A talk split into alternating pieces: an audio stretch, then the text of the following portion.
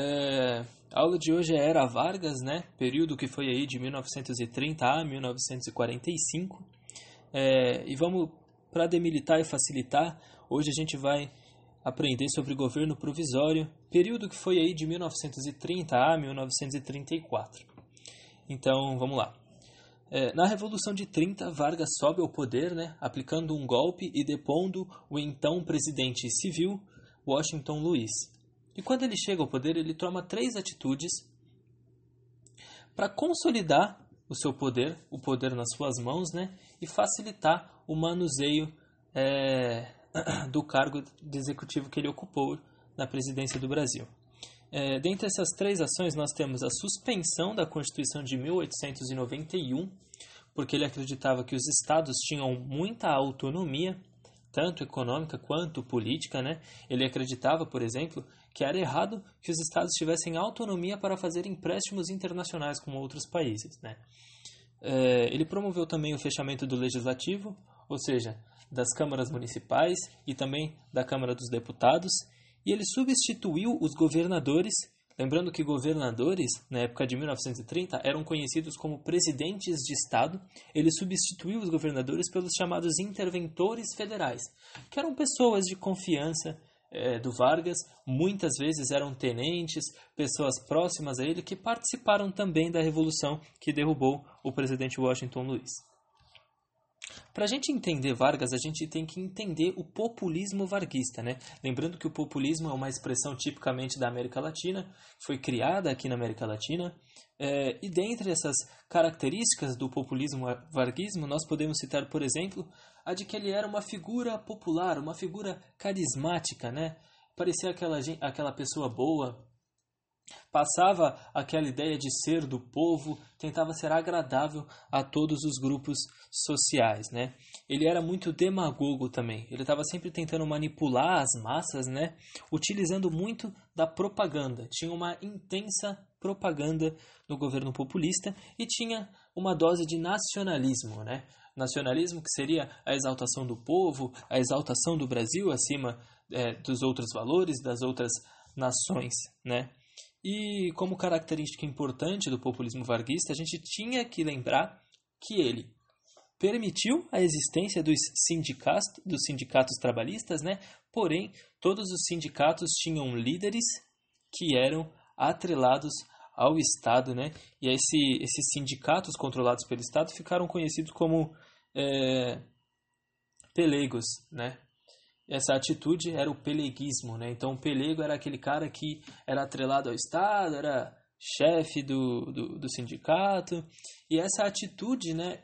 A gente deve lembrar que nos anos de 1930 o contexto mundial tinha acabado de sair da crise de 1929, a quebra da Bolsa de Nova York. Nós tínhamos então a ascensão de várias ideologias como o nazismo na Alemanha, o fascismo de Benito Mussolini, também nós tínhamos o comunismo ficando forte Então, é, é, esses sindicatos controlados pelo Estado eram uma tentativa né, de afastar a luta de classes, de evitar a ideia de uma luta de classes. Né? E nós temos que lembrar também das leis trabalhistas que até hoje estão presentes na nossa sociedade, que também foi uma clara. É, teve uma clara influência da Carta del Laboro de Benito Mussolini, fascista, né, líder fascista da Itália. É, e dentre as principais leis trabalhistas, né, nós temos a CLT, que foi a consolidação das leis trabalhistas. É, ele também regulou a jornada de trabalho para ser no máximo 8 horas, né, visto que antes chegavam a 18 horas de trabalho. Ele regulou também é, o trabalho feminino, ele regulou o trabalho noturno, ele criou a lei dos dois terços, como era conhecida, né? Que dizia que dois terços dos trabalhadores das fábricas tinham que ser brasileiros. E por quê?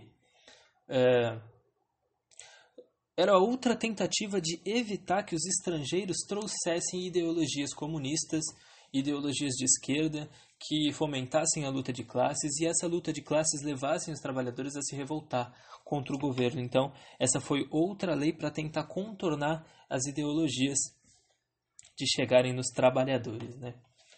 É, sem dúvida alguma, o episódio mais importante do governo provisório foi a chamada Revolução Constitucionalista, que ocorreu em 1932 em São Paulo, né?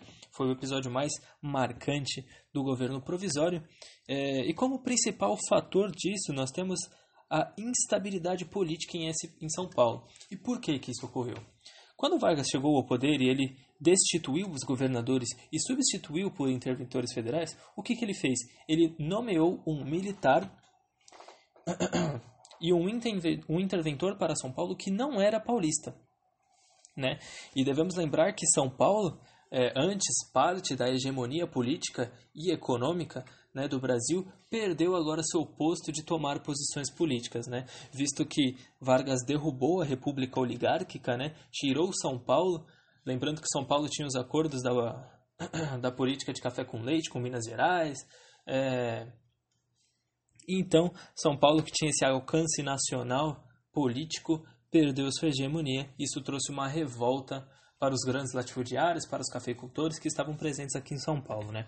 E como principais reivindicações, uh, eles pediam um interventor que fosse paulista e civil, alguém que pudesse ser paulista para representar o estado de São Paulo, a Constituição, uma nova Constituição, visto que a de 1891 ainda estava suspensa, né?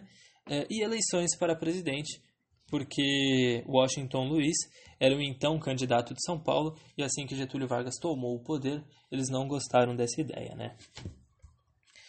É, a Revolução Constitucionalista de 32 ela só começou de fato no dia 9 de julho. Mas um pouco antes, teve um acontecimento que serviu de impulso para que a Revolução tivesse início, que foi no dia 23 de maio, conhecido como MMDC. Já devem ter ouvido falar.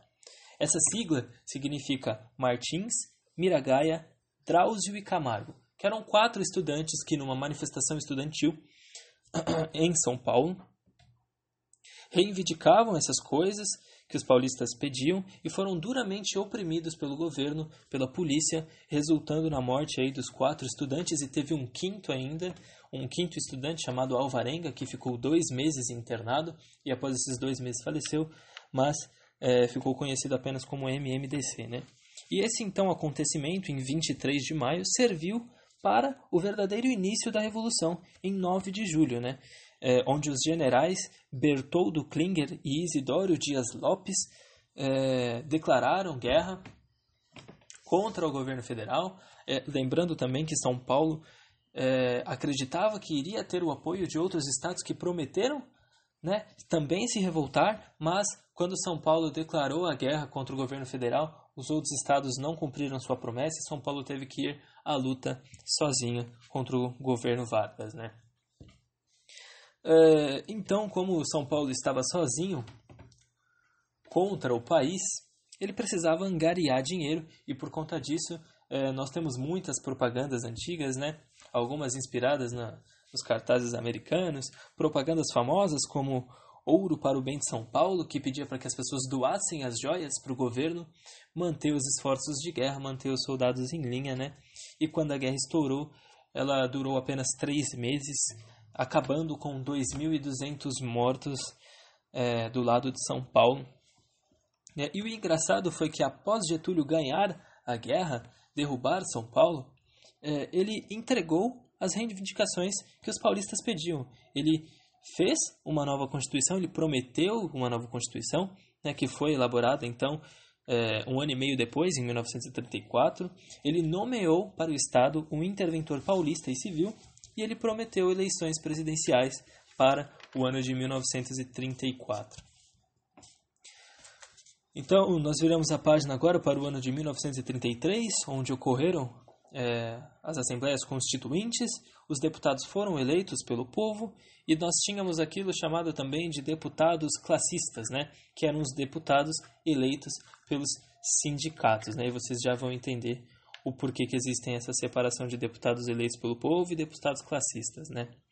Uh, a gente precisa entender então a Constituição de 1934, que é a segunda da República e a primeira de Vargas, né? Que era uma Constituição centralizadora, lembrando que é, numa das suas primeiras atitudes, Vargas suspendeu a Constituição de 1891, acreditando que os estados tinham muita autonomia e dessa vez ele mostrou claramente a sua tendência centralizadora quando ele excluiu o cargo de vice-presidente, né? acabou o cargo de vice-presidente, é, estabeleceu o mandato presidencial como quatro anos, né? É, regulou as leis trabalhistas, finalmente tornando lei então a jornada de oito horas, as férias remuneradas, o trabalho feminino, né? todas essas conquistas que foram muito importantes para a sociedade. É, ele criou também como órgãos importantes a Justiça do Trabalho e a Justiça Eleitoral e tornou o ensino público primário gratuito. Então, ele foi o primeiro presidente que trouxe o ensino de graça, o ensino público para a população, que não era mais apenas elitista, agora o ensino era um dever de todos os cidadãos. Né? E ele também provocou, sem dúvida alguma, importantes alterações no voto. Né? A gente pode citar, então, que o voto agora era secreto, numa tentativa eh, de, acabar com as fraudes, de acabar com as fraudes, o voto de cabresto, né, que poluía sempre eh, as eleições. Ele legalizou também o voto feminino, lembrando que anteriormente, a 1934, as mulheres não poderiam votar, e qualquer um que fosse alfabetizado e acima de 21 anos também poderia participar das eleições aí. É, e a gente tem que lembrar da existência do voto profissional também, né? O voto profissional era o voto dos sindicatos na eleição dos deputados classistas, né? Os chamados deputados classistas. Então, o período do governo provisório, que se estende de 1930 a 1934, é este. E a próxima fase, então, a gente vai ver o chamado governo constitucional, agora que Vargas segue uma constituição período que vai aí de 1934 a 1937. Obrigado e até mais.